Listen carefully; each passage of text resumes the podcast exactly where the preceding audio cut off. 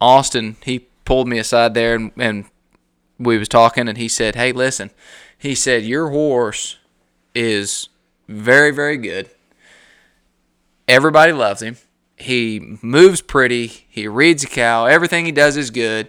He said, "You don't have to win every show to win the world."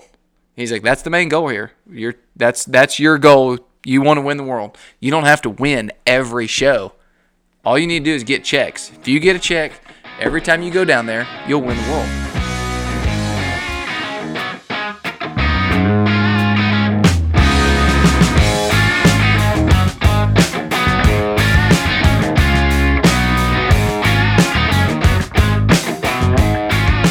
Welcome back to the Section K podcast and happy 2020.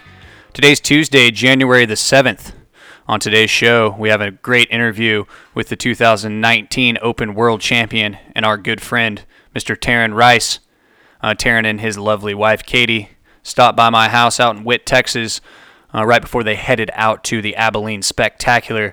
Um, can't thank Tarin and Katie enough for coming on the show. We talk all things CR Gotcha Covered, He Be a Cat, Montana's Musical Socks, uh, some good stories about Would You Wanna and uh, what it was like for Tarin and his brother Tatum, and of course their younger sister Trey, growing up in Spearman, Texas, uh, being a horse trainer's kid, and all the ins and outs of living that life. So, once again, we greatly appreciate Tarin and Katie for taking the time and coming by, being on the Section K podcast.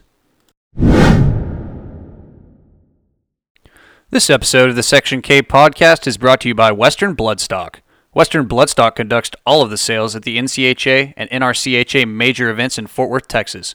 Whether you're looking for a ready made show horse, broodmares, or your next young prospect, Western Bloodstock has many options available to fulfill your performance horse needs. Like their page on Facebook, Western Bloodstock Ltd., or visit their website, www.westernbloodstock.net.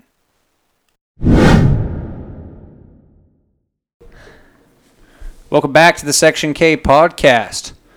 We got the 2019 NCHA Open World Champion, Mr. Tarin Rice, on the show today.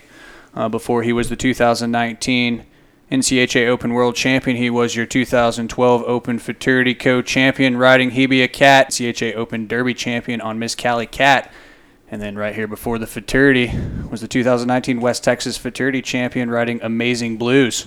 Tarin Rice, welcome to the show, brother. How are you? Hey, good. Thank y'all. Congratulations on finishing up a great year there at the World Finals. Um, you glad that Holland year is finally wrapped up? I'm sure your lovely wife and Evan that are joined with us here today as well are glad that the year's over.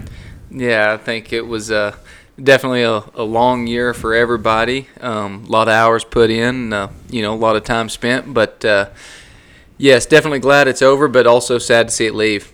So about this time last year, were you pretty dead set on Holland for the world? Was that kind of a goal that you set out for right there after Gotcha had aged out, or what was kind of your thought process going into Holland? Yeah, d- definitely a, a, a goal we set. Um, you know, me and Katie had talked about it there at the end of his year, and, and we at the end of his six-year-old year, um, and we just weren't ready to be done showing him. He was he was being good. Everything was everything was rolling, and I had not won as much as I wanted to or thought I should on him. So uh, so we talked about it and decided that that might be the might be the way to go, and um, that's what we kind of decided to do, and kind of went for it. You mentioned uh, you didn't win as much money as you planned on on Gotcha. Did you have him from the beginning? Yeah. So about uh, probably midsummer of Gotcha's two-year-old year, um, Brett Van Reenen, or Bedar as everybody calls him, had uh, he called me one day. We were in, in the other arena at Center Ranch working, and he said, "Hey, come up here. I want you to I want you to watch a horse." So we went up there and and he worked Gotcha and got done and, and was riding him around and we were talking about him and he said, "Listen," he said, "I think this is, you know, a really really good horse. Um, what do you think I need to do to him?" And I said, uh, "Put him over here in my my stall." So I said, "I'd like to work him for a little while if you if you wanted." And he said, "Yeah, that'd be great." So so we did and we we swapped around there and I took him and and started working him and he was uh, he was a, a great horse from the from the start. You know, we we always loved him. He was quiet. He was good to go, strong. Every he had he had all the parts. Um, so through his two year old year and his three year old year, you know, I thought he was you know something that I could go and be competitive on. Uh, we had a pre work when I lived there at Center Ranch. Ronnie and Tag always did a pre-work at Madisonville right before the futurity, the, the about the three or four days leading up to the futurity, and they had done it for you know 25 years, whatever, however long they had been down there. And when I got done with the two or three days, four days, whatever we worked there, Tag said, "That horse is as ready as any horse that we've put through here over all the years." He said, "We've won it." Two, three times. You've won it coming through, you know, the whole thing. He said that is that horse is as ready as any of them. He said, I promise you, you'll make the finals. And I'm like, wow, that's, you know, I'm like pumped. I'm thinking that's awesome because there's been a lot of great horses go through here, you know, and uh, and he was and throughout the futurity, me and Tag talked about it, and and he just it didn't matter what you wanted to do, he was down to do it and and good. You know, if I if you wanted to go fast, you go fast. You slow down, whatever, however you wanted to work, however you wanted to show, he would do it. Um, and I made the futurity finals and uh, made the finals at Abilene right after that. Made the finals at the Cattlemen's, uh, but but I never did. I never did as good as I as I thought he could, and as good as I as I wanted to, as good as he was that strong. He was ready, and he was he had all the parts, and we just never got it put together. So, um, through his through his five year for his five year old year, um, James Payne told me he said I think you should go and weekend that horse some. He said I think it would help a lot. So I was going to try to make the the world finals on Hebia Cat that year.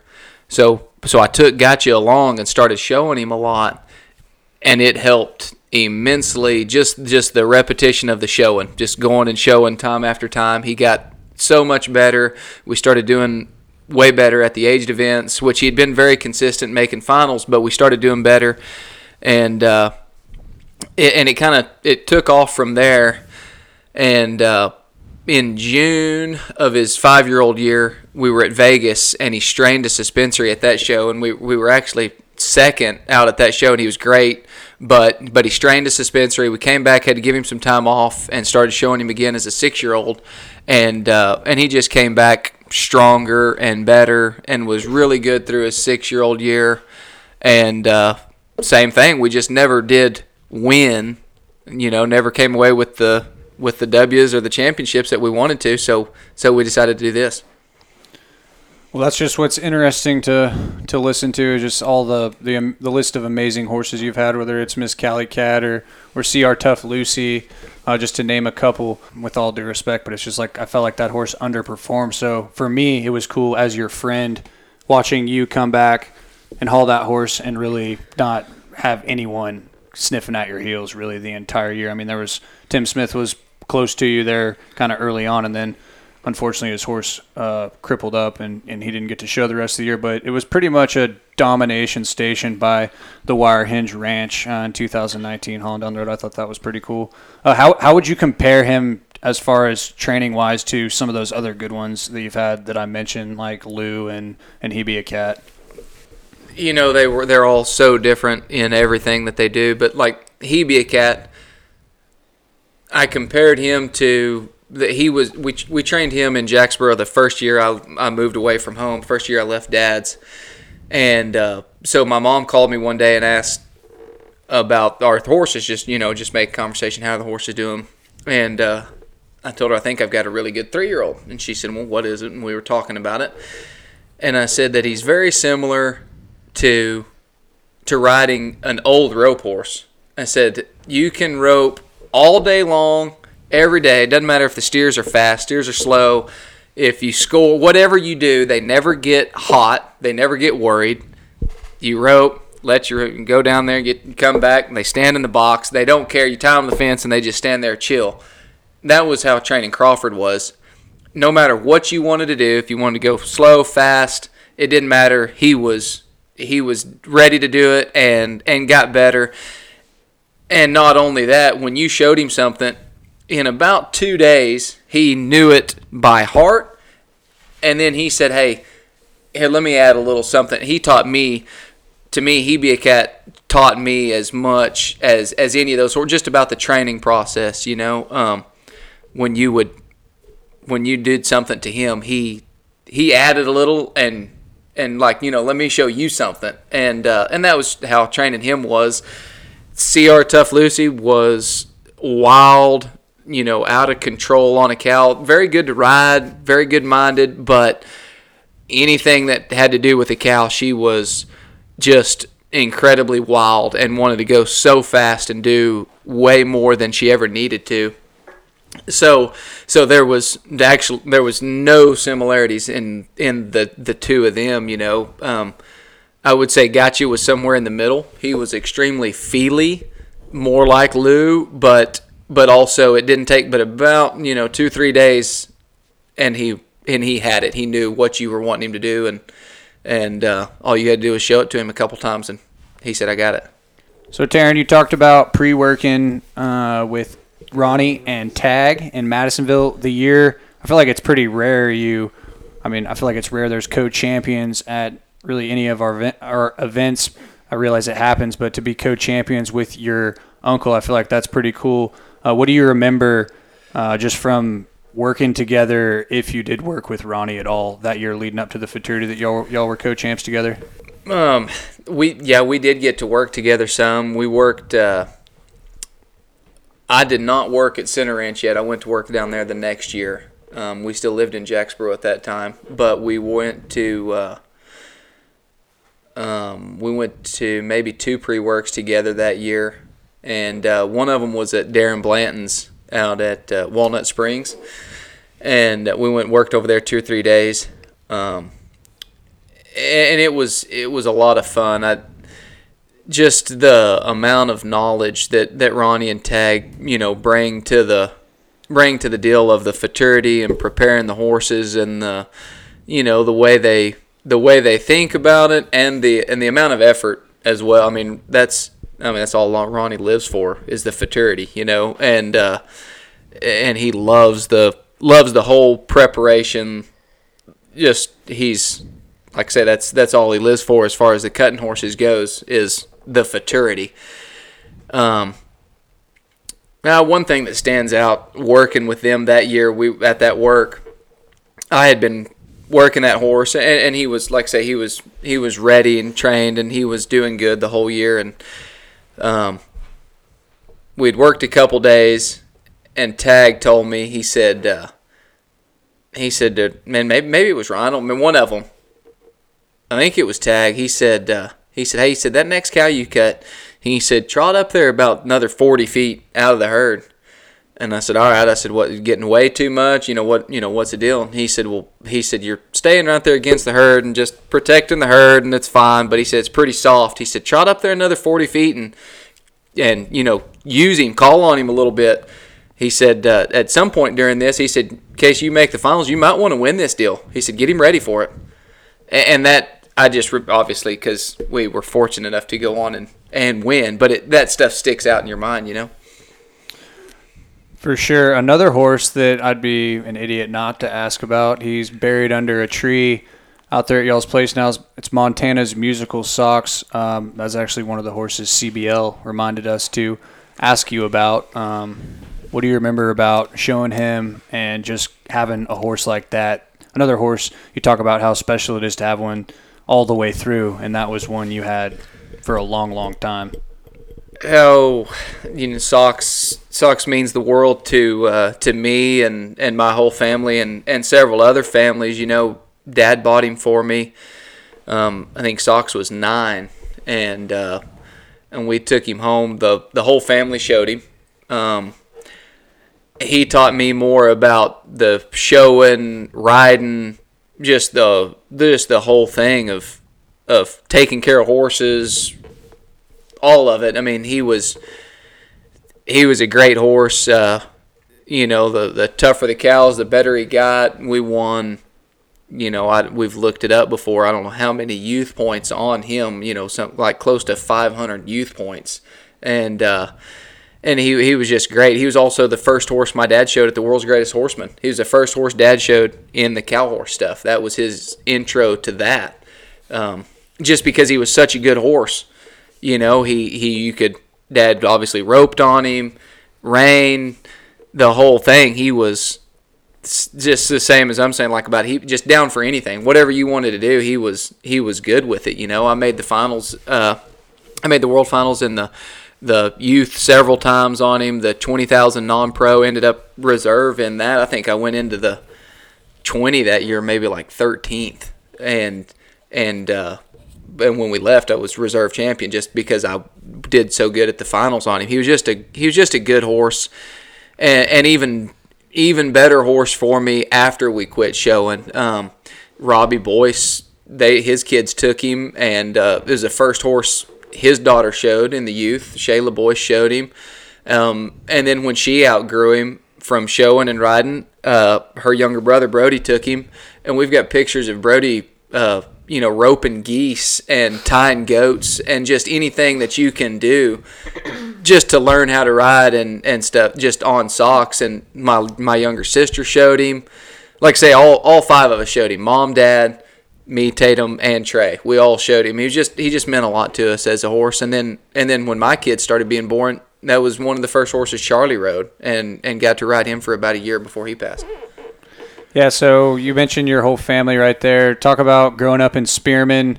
Um, your dad, obviously, it's well known that he trains both cow horses and cutting horses, and obviously, a ton of work goes into that. So, talk a little bit about growing up, being a horse trainer's kid uh, up in Spearman, Texas, where obviously this time of year it gets a little chilly. Um, what was it like growing up up on the frosty cold prairie up in CBL country? Yeah, well, it's definitely all of those things. Uh, you know, the, the, wind never stops. We just went home for Christmas there last week and uh, was there for four or five days, and it it literally never stopped blowing. You, I mean, usually it will stop at night and kick up about 9:30 to 10 every morning. And it's going to blow till about five or six of an evening, and uh, the whole time we were there for Christmas, I don't think it ever stopped. It just blew, and it's those days that make you uh, hate that country but when the wind does stop, uh, it's some of the most beautiful days in the world, and uh, there there's a lot of good things. I miss I miss a lot of the people you know that we that we knew and grew up with. Obviously, Katie's whole family's still there, and a large part of mine, um, and, and, a lot of a lot of good friends. But uh, there's sure a lot of miserable days in it as well, just with the wind and the cold and the snow and and just uh, you know, in the summer, it felt like somebody's blowing a blow dryer in your face with a little bit of sand through in it, and uh, and in the in the winter, it was you know the snow, just just awful. John Talbert told me one time, the first year I made the futurity finals, he said, uh, "What'd you do? Did you show at the futurity last year?" And I said, "You know, yeah." he said, "How'd you do?" I said, "Well, not you know, not very good." it was my that was my first year to show, and we talked about a little bit, and he said, you know, he said, there's one thing I learned years ago living in the Texas Panhandle. He said, uh, he said it'll make a horse trainer out of you. I said, well, why do you say that? And he said, because he said the winters are so miserable that you try so hard all year to train a horse so that you can leave and go show. He said, because you don't want to be here. He said, it's awful. And, and he's right. I mean, there's, uh, the year the year at the year before I made the futurity finals for the first time, Dad had a whole whole bunch of horses to go show, and me and Katie were at home, and there was like some 26 days that the cattle had to live in our indoor because it was so cold and so there was it was in such a blizzard that that they weren't going to survive if they were outside. So we backed in one of the feed trucks, the you know the grain cart, into the indoor, and that's where the cattle lived. We put them in the indoor every evening. Each morning, me and Katie went out there and helped everybody break ice, feed horses, take care of all that. Turned the cattle out of the indoor, turned them out onto hay and water. They stayed out there all day, And then bef- at night, when before it was fixing to drop into the you know zeros, teens, whatever it was, and the wind blowing, and the snow was so deep that you, the cattle couldn't get to the feed. So that's what we'd have to push them up the alley, kick them in the indoor, and kick them onto the feed. Doctor, no telling how many every day, and and that I mean that was all we did. And we we would try to ride horses, but the ground was frozen in the indoor, so packed from the cow. You know, we'd have to you'd have to kick them out. I remember when Dad got home from whatever shows he went to, Abilene, Bonanza, all of those shows, that that we had to completely redo the ground in the indoor because we ruined it trying to keep the cattle alive. But there was, so what do you you either lose a whole load of cattle or redo your ground. You I, s- know, I see why Honey and BR moved down here too. Yeah. with everyone else. yeah. I see why Katie moved down here too. So, Well, that's because that's 'cause me. man. Well, yeah, yeah, duh. yeah. she could speak for herself on that. She hadn't said anything. So, oh, are, are there any horses you remember like your dad training, like in those conditions that just at the moment you're like, wow, this sucks. I hate this, but later on you're like, well, good thing we were out there working so hard. Like whether it was Bob's Hickory or Rio or any other horses, kind of from when you were younger. So Tarin's not speaking up, but I remember before Boyd even had his indoor, uh, they had an outdoor round pen, and Tarin and I were just dating. And that year, Boyd was training uh, Pepto Stylish Sue and sells Little Solano for the futurity. And I remember watching Boyd work her as a three year old. And I told Tarin, I'm like, I've never seen anything like this. Um, I don't know anything about the futurity, but I think your dad is he's going to win it and be reserved. Like this was unreal. And that's that's just something that stuck out in my mind that I remember. And then it was maybe a couple years after that that Boyd had third cutting. I remember that was maybe the first year he had the indoor. I remember that and that was pretty unreal. Yeah, all of that. Third cutting, that had to have been a cool horse just to have been on the sideline, whether you were helping or being at home watching him work. What do you, what do you guys both remember from watching third cutting?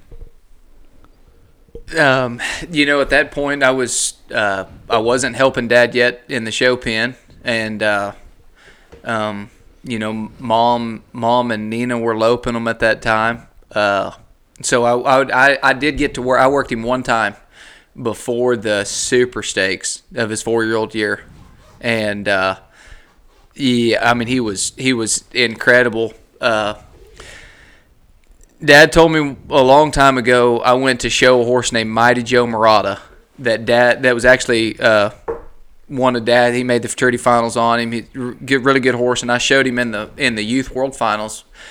And uh, dad told me before I showed him he said hey listen he said when you go down there he said you be in charge and you take him on a ride don't let him take you on a ride and and when I, I've, you know, I've always, I've always remembered that. But I, when Dad's let me ride a few of those better horses, you know, Sunrays, Third Cutting, um, Bob's Hickory Rio, I've always tried to remember that. You know, don't don't be behind them. Me be in charge and and you know be the one riding and going where I want to go, as opposed to just be sitting there and letting them, you know, me being behind. And so I, I tried to do that on third cutting, and I couldn't hardly keep up. I mean, he was so he was so fast and so strong, and yeah, just just incredible horse.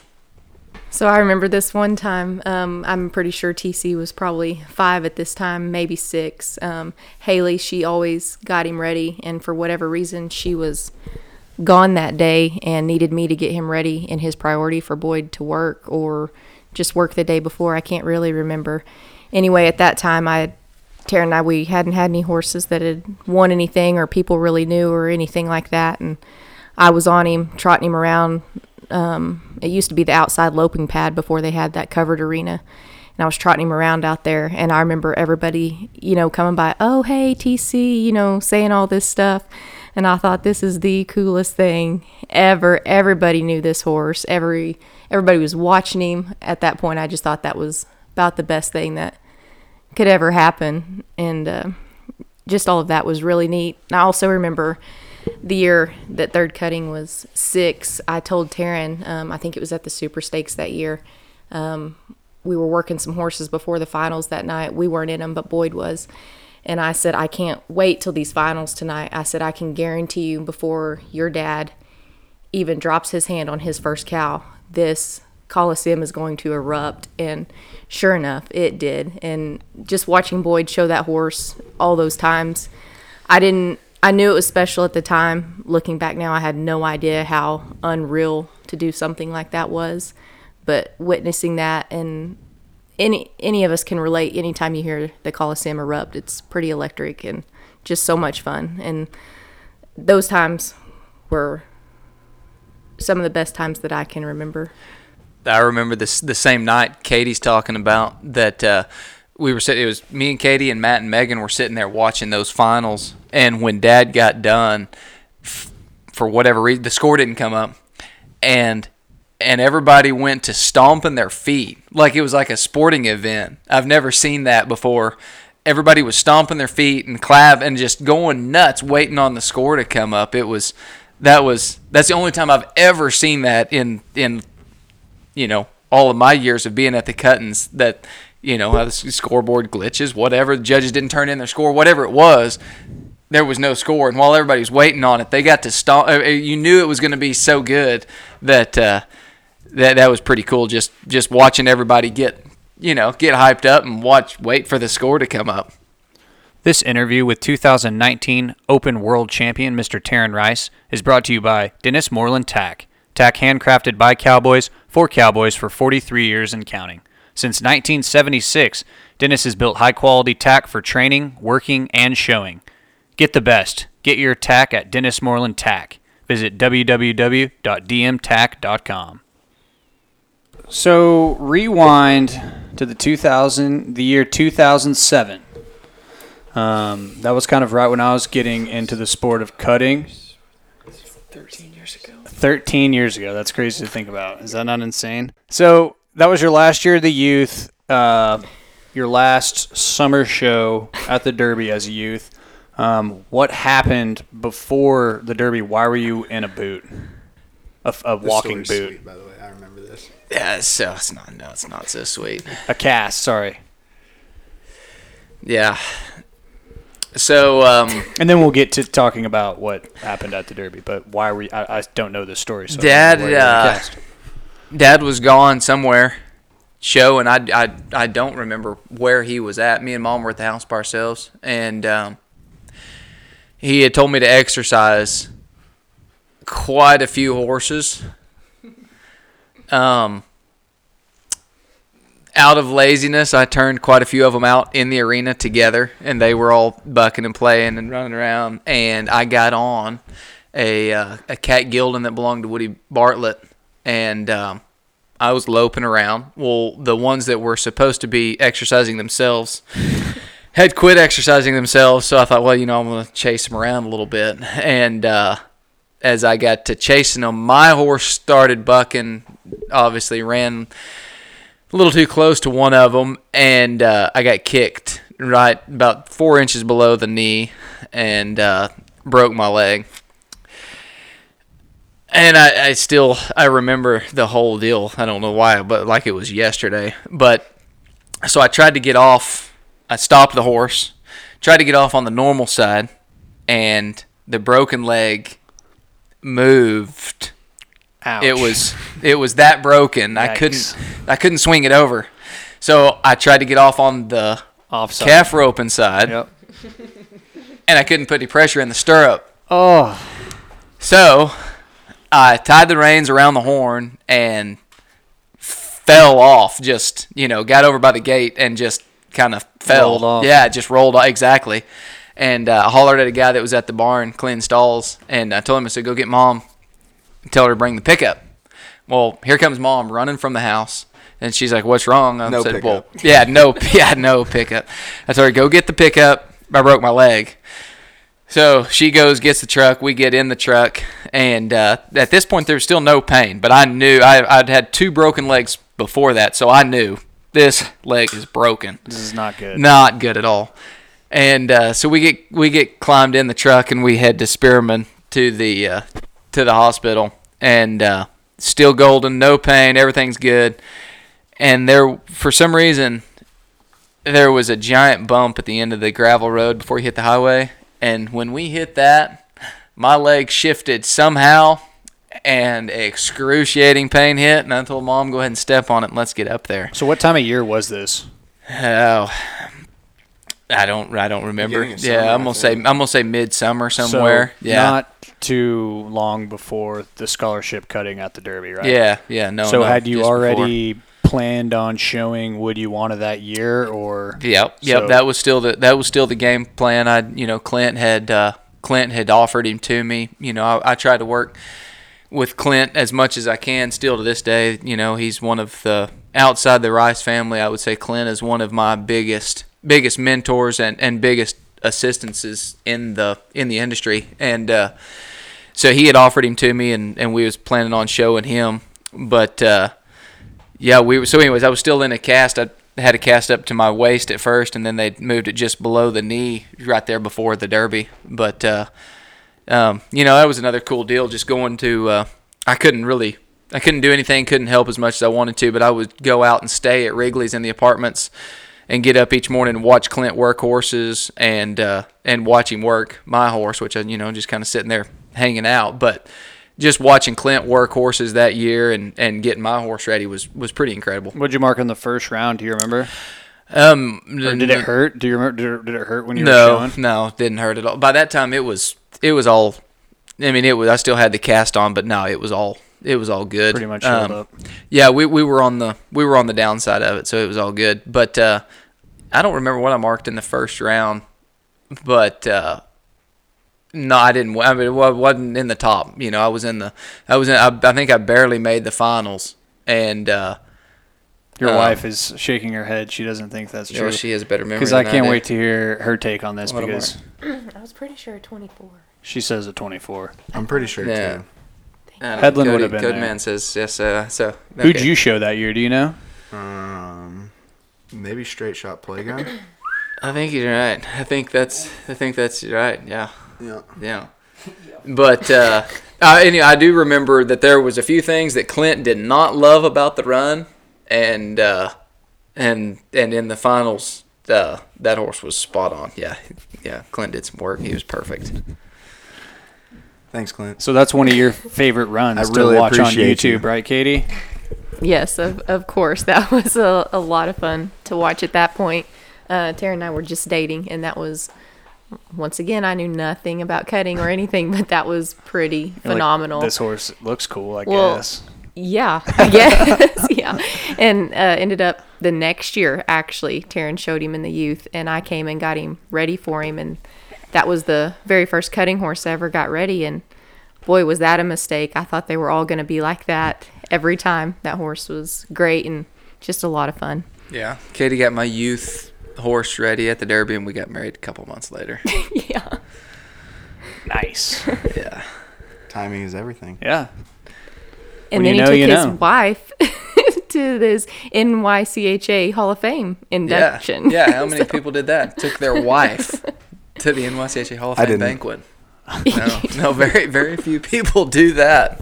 Go to the youth banquet. Their lovely wife. Yeah. That's funny. It's really funny. So before we go, I, I want to ask this question just because for me, I feel like it's really hard to, to do it. But with with me talking about you being the West Texas Futurity Open champion this year, as well as being an Open World champion and and hauling down the road, what's it like training young horses and being gone so much, and and what what goes into having a program still while you're still focused on showing your older horse and, and going to as many weekend cuttings as you possibly can. You know, I feel like it was uh, the process wasn't necessarily any different than it was when we're showing in the aged events. Um, the horses went to maybe more places, but they weren't there as long. You know, so when uh, when we went to a weekend show, I always tried to show to throw in uh, two or three three year olds each time. You know, however many if we had an empty hole, we would try to throw some in. So they were only there for a couple of days instead of a week to ten days, like it would have been if we were at the aged events. Um, I also I don't think I was gone necessarily any more days than than I was or am any other year. It was just it was just to it, we just moved places more times. You know, like normally this year. Uh, or you know, last year I only I went to the BI for four days. Well, we're usually there for fifteen. So that was you know that it was just different.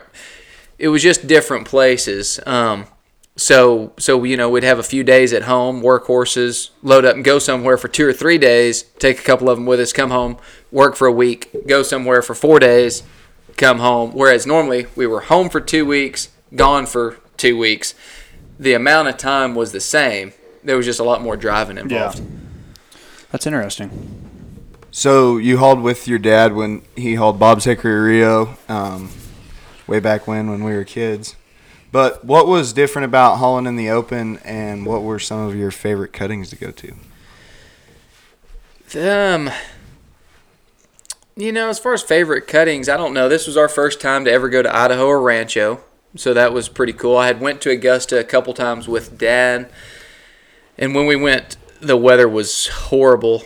Uh, those years, this this year, you know, we went. It was we got very fortunate. Weather was good, so, so that was that was fine. Um, the one place that I thought was pretty cool was uh, we got to go to El Cid this year. They had another cutting out there, which they haven't had in in quite a few years. We went to a four day weekend show out there, and just going back where we we had shown as kids, and then growing up in the Panhandle, we used to go pre work there with Pete, and and it had just been quite a few years since we had been there. So that was pretty neat getting to go there and and uh, kind of you know kind of like going home. I mean, it wasn't necessarily, but but it was a lot closer than than most places. Um, uh, so th- those were all cool places. Obviously, you know, Houston, San Antonio, those are all cool places with the rodeo and the and the towns that they're in. Those are those are all fun. Yeah, that was pretty cool when you and Tatum split. Was it the Open?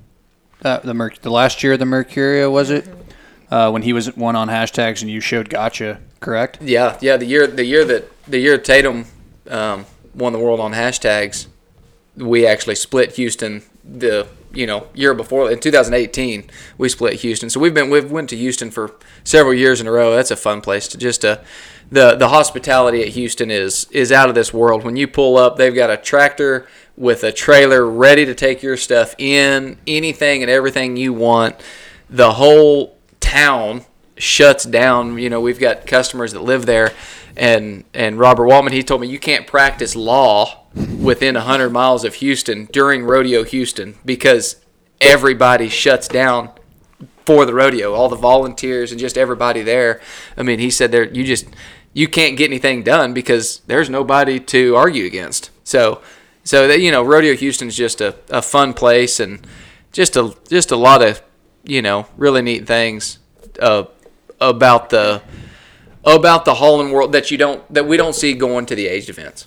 Your grandpa Sonny, your dad Boyd, and your brother Tatum had all won the Open World Championship pr- prior to yourself.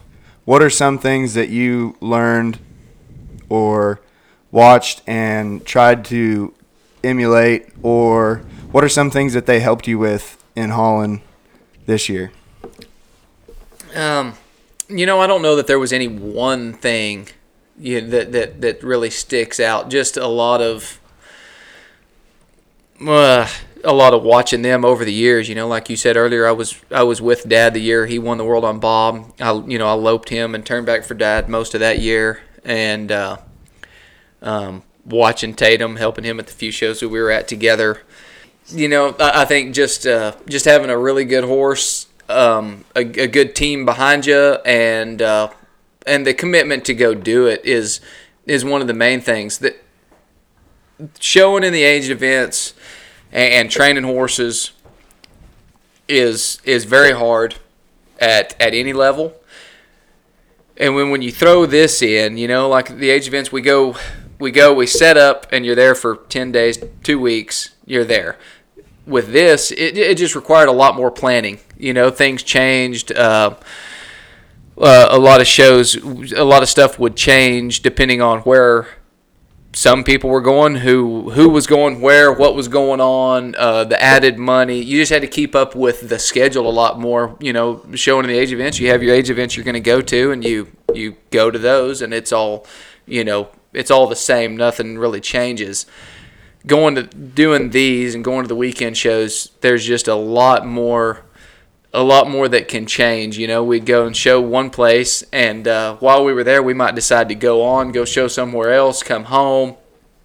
Just a, a lot of moving parts that you don't have during the aged events, but but I, I feel like just just having the the good horse is is the main thing that I picked up from them. You know, um, that's that's really the the bottom line. You go and try to do your job. Um, try to cut the best cows you can and and try to cut them in the middle of the pen. And and it's if you've got a really good horse like we you know we're fortunate enough to have me dad tatum and sonny then then they do their part you know? Um, definitely can't do it without them and uh, and the horse deserves a lot more credit than than what any of us are. They obviously can't be on the podcast, but they're the ones that they're the ones that bring it to the table. Because I promise you, I've got a, a barn full that you could take and try to haul this year, and it's not going to go the same. Just because they're not going to give you 110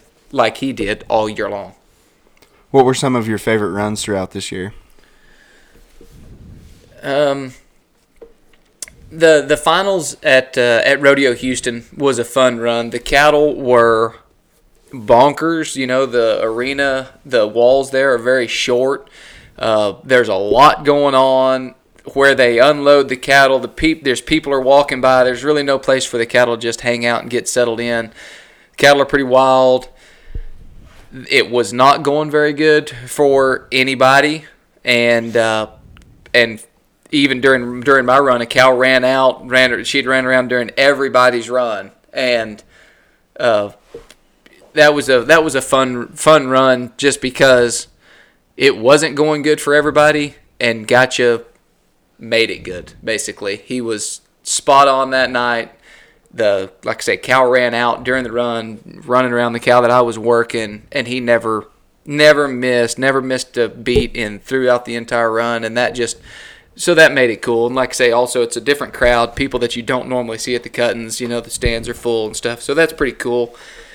Um, a lot of the several of the runs we had at the West Texas um, during during July of uh, of this year, um, Gotcha had he ended up busting four abscesses out of the same foot. And it was all stemmed from one one big abscess, but we had to give him three weeks off there to kind of get those all bust it out, get him healed up, and get everything good to go. And uh, so he had a couple weeks off. And when we went to the West Texas, he was extremely fresh, and um, you know he was he was bucking around. And those runs that we had throughout that week, th- those were some of my favorite runs. Probably the, the first go round at the West Texas, I cut two unbelievable cattle they never just they just sat there and, and went back and forth and Casey Green said at the end of those runs, I said something about the cattle being good, and he said, "Man, he said he made them good." He said every time that cow left, he said he picked up and he said he brought his neck out there and he said, "Nope, you're staying right here." And he brought them back to them. He said, "I never moved." He said it was turning back, and he said it was just he was doing it. You know, he was reaching out there and getting them. Um, Idaho, he was great. Those two, both of the runs at Idaho were, were really fun. And same thing, you know, at Idaho they've got the the tables set up right around the edge of the arena, and uh, and they sell those tables for that night and have the, the open non-pro amateur finals. Those were all all full and a, and a big crowd. That was those were pretty cool runs and, and a lot of fun there too. So Katie, you got him ready, if not every time, the majority of the time this year. What are some of your favorite runs that you remember watching?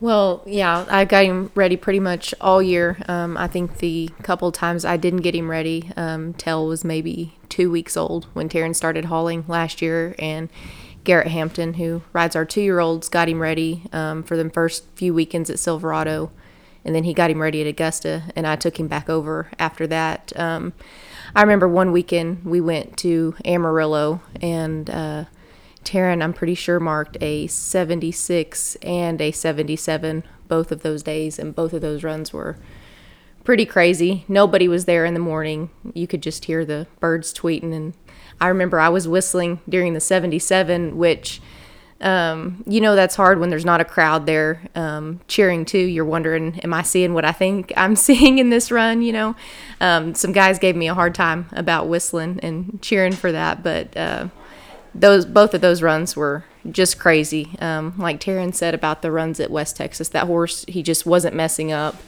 He's just making the cows great doing that. Um, there was um, another time this year at Sweetwater. He marked another 77, and and that was pretty cool. Um, Kobe Wooded came in and he had marked a 76 on Cool and Hot, and um, I think it was maybe just a 750 added. I can't remember, and I knew I knew we needed to win it to get a good check that weekend. And G- Taryn and Gotcha came in and, and marked that 77, and uh, we watched that run on YouTube the other day, and it was just pretty cool. Um, and I'm gonna also agree with Taryn. Those runs at the West Texas, I loved. The runs at Idaho, it's it's hard just to really single out a bunch. Um, Brandon Westfall actually. Um, we were at J5 this last weekend and we were talking about it and and he asked me and I just told him from the West Texas to Idaho to Rancho. Um, it was pretty surreal. I don't feel like that horse really put one foot out of place. It. I told Brandon it. It didn't matter what we did. Um, he was on it. He knew what was going on and. I don't know. It was just pretty pretty cool. All those runs right there were were just a lot of fun. Some of that too is a testament to the horse trainer and the style. Like me, I think it's I'm super drawn to your horses just because they're super bendy, super athletic, super cowy. They stop really hard. They do what the cow does, but then they just have that added kind of flash with you talked about Gotch's neck and just kind of his style and just big swoopy, long bendy moves and that's what I think of when I think of Taryn Rice performance horses. So, yeah, going already at J five ain't no ain't no rest for the weary, is there? No rest for the wicked. So tomorrow, going back to Abilene, um, get the year started started back again. Are we going to show some in the open? Are we going to maybe haul something again, or what? Are, what are we doing? Absolutely not. Oh, okay. Absolutely not. No Uh, repeat. You're going before the No. aged event, so I just had to No, ask. no, headed to uh, just to prepare for the age event. Goal this year is to is to uh, just make sure that we try to make the finals at, at all the age events that we go to, and and try to end up in the top if we can. Um, Katie was talking a second just about the runs through West Texas, Idaho, and Rancho. With Cody being here, when we went to Rancho, we stayed uh, we stayed out at Rocks, and uh, oh, well, I mean, we stayed at Rancho, went out and worked at Rocks, and had a really good time hanging out with them. And Rock got me out while we were at Rancho through the whole thing. So for the finals, uh, that night, those those cattle were incredibly pushy. They were they I don't they we sat there and watched them. I, I drew third. Adan was first and second in the draw, and I was third. And uh, we all sat there and watched. So we had our three favorites picked out. Adan lost one of them on his first horse of the of our favorites. I mean, we I had my three favorites, and I was getting Adan out, and he said, "Here's what I'm cutting." And he lost one of them on his first horse. He lost one of them on his second horse. So I go third, and there was one of them left, and I go down there, and I'm thinking, heck yeah, I'm fixing to get this. cow You know, that was our favorite. We're loving this. So I walk in the herd, and it's standing there. I kind of give it a little bit of a bump, and when I step to this cow, it spun around. I mean, right underneath my neck. We weren't three feet away from the herd, and I had no option but to drop down. So we we get it held. Luckily, it did it did try to run me over at one point. We got it held, and when I quit and turned back around to the herd, Rock, I remember Rock said, "Hey, make sure they walk," and I said, "Yep, you that's." Okay, and from that point on, we went in there and pushed some out, and whatever walked the furthest away was what we cut.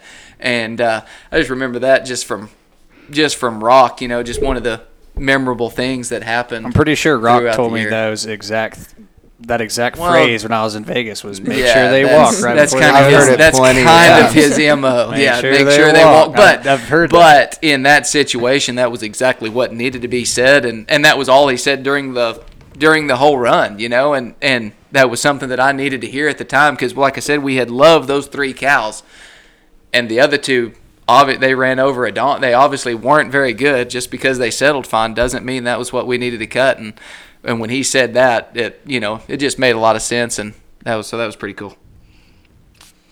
That pretty much is a sum up of hauling in general. Like you you walk into a herd of cows and you see so many different herds of cows throughout the whole year, especially when you're hauling.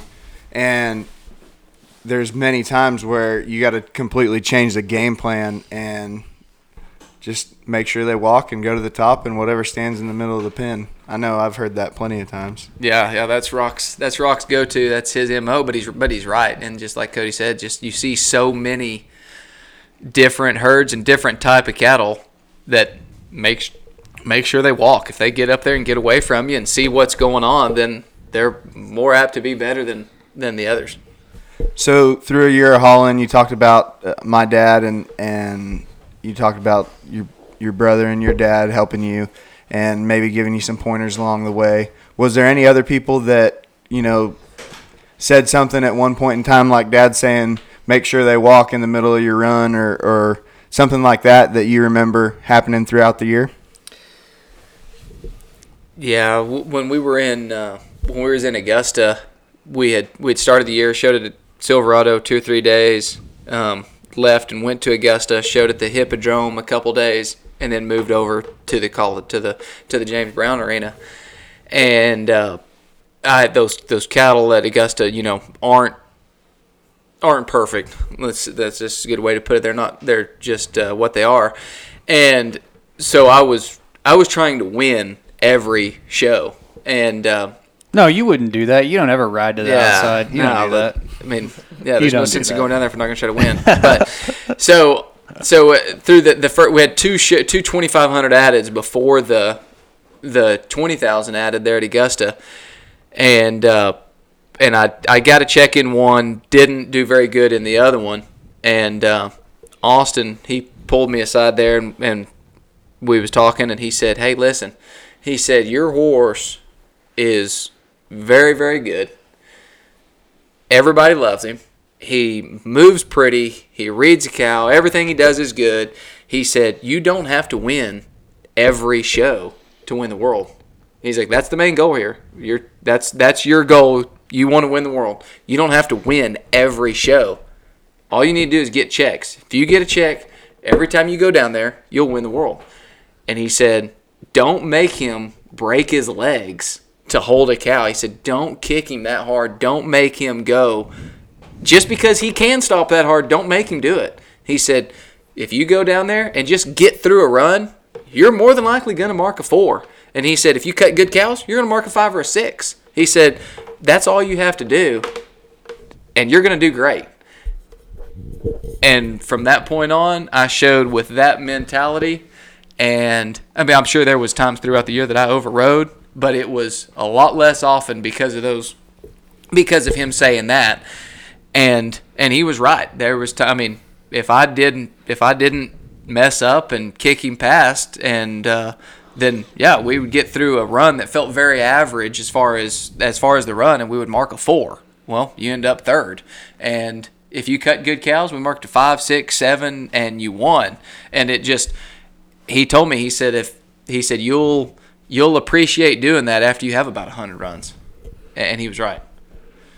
And nobody knows how many times I had to remind Taryn of that when I dropped that horse's tail before he would go down there. I'm not very smart. well, to no. Just saying, if there were some big runs, I'd say, Taryn, remember what Austin said. That's all I would ever say to him.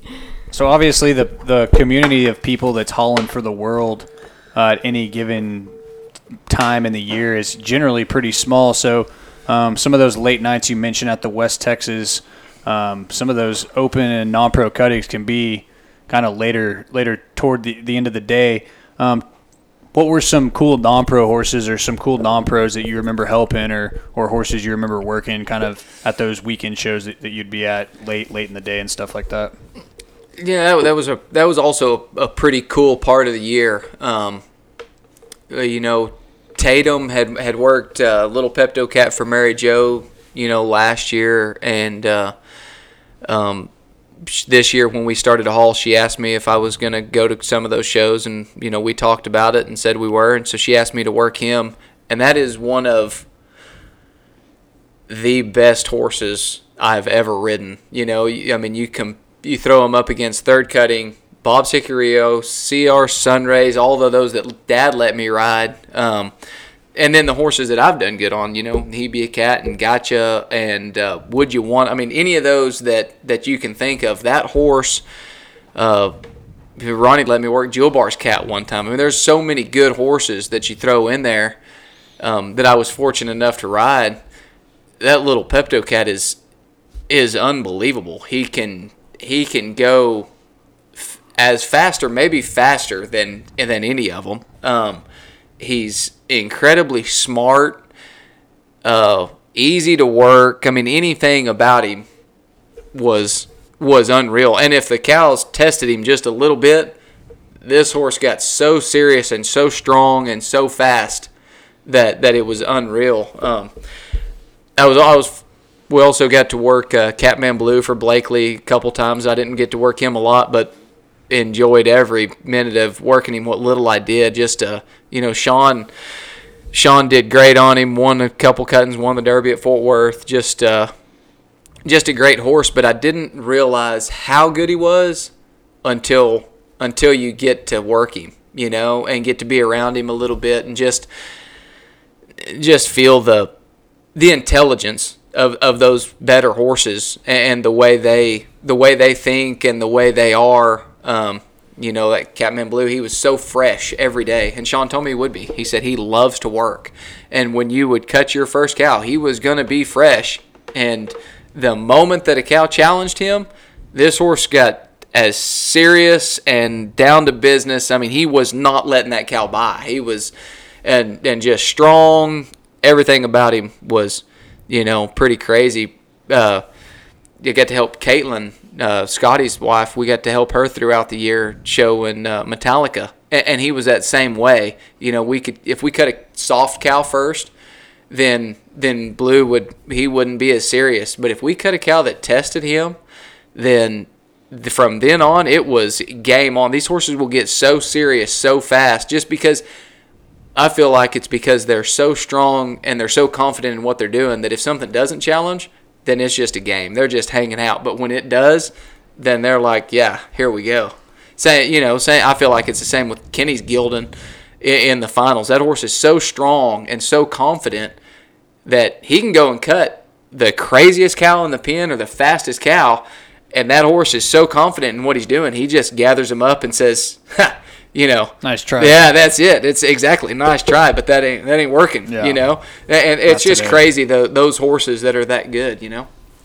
growing up and watching Mary Jo show in the non-pro when we were kids, um, how cool was it to for her to come up to you and ask you um, to work her horse for and to get ready for the non-pro? You know that was it was pretty cool just because like you said we've watched her show forever. Um, you know the just showing Red, White, and Boon and and every other horse she has. I mean Red was the smartest cutting horse that I've ever seen. We always said you know that they didn't tell him when to quit the cow. He told them when, and he would. You know, when Jordan and Mary Jo were showing Red there, when he was when we were showing his kids, they would be showing him, and a cow could be working him, and it would turn away, and he'd keep working, and it would turn away, and he'd keep working. But when it got too tough and it turned away, Red told them it's time to get another one, and he was just that smart as just to the whole, just to the whole deal. He knew, you know, here's what we need to do, and so that was pretty cool for you know for Mary Jo, somebody that's made the World Finals however many times and shown eight million times throughout her life, uh, and won at every level. For her to say, "Hey, you know, I'd like for you to help me," that was that was pretty neat, and uh, you know, also we got to help um, Allie, who you know won the non-pro this year. That was just just watching Allie throughout the year and her her game plan going into each run or the whole year, and uh, um, you know how she went about it. Just watching everybody as to where they where they went to show, where they wanted to show, and what they wanted to do with their horse was was pretty cool. Well, guys, this has been a ton of fun. Taryn and Katie, can't thank you guys enough for taking the long trip over here to the Rancho Not So Grande at Tierra Santa. Uh, thanks again. We appreciate thank y'all. y'all taking the time and Happy New Year. Um, wish you guys the best of luck on all the aged event horses uh, going down the road. Thank y'all for having us. We've enjoyed listening to y'all all year. Going down the road, that has been one of the things when the kids were sleeping or or whatever going down the road, we'd put our earphones in the in the phone and turn on Section K. So We're family friendly. pretty The kids can be awake. Well, usually we can't hear what's going on when the kids are awake. So Well, congratulations on a great year, and thank you guys for coming on. Thank you. thank y'all.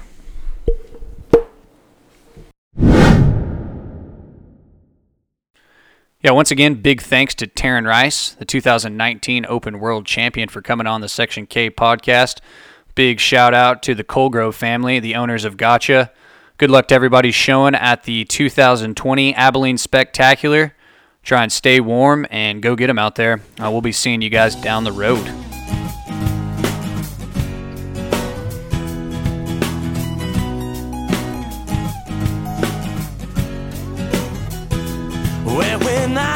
Back on all I've learned, most bridges still stand, yeah, but some lay burned. Love that was made and the love that was lost, it's been worth it despite all the cost. Promises were made, but most were broken. Words I needed, always left unspoken. Some say scars only heal with time, so it seems I've left my hourglass behind. When the road ends, though, I'll find another way. I'll follow that sunset to brighter days. So let's raise a glass to our memories. Hope we have many more times just like these.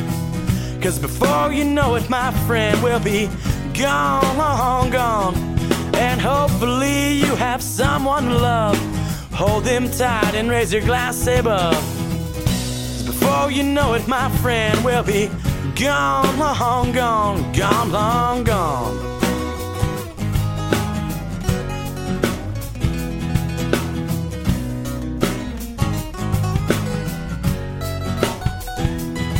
Now loving Lady Luck splitting half day trains, so I'll wait and ride till they come back again. We'll watch another sunset slowly fade away and save our last words for another day. Then we'll all celebrate, yeah, we'll all laugh and dance. We'll do it all so nothing's even left to chance. As long as there's a drink and a few good friends, we'll ride this train until it ends. So hop on board, won't you please come along? Cause the times we shared are what made this song. So let's raise a glass to our memories and hope we have many more times just like these. Cause before you know it, my friend, we'll be gone, long gone. And hopefully you have someone to love. Hold them tight and raise your glass above. Cause before you know it, my friend, we'll be gone, long gone, gone, long gone.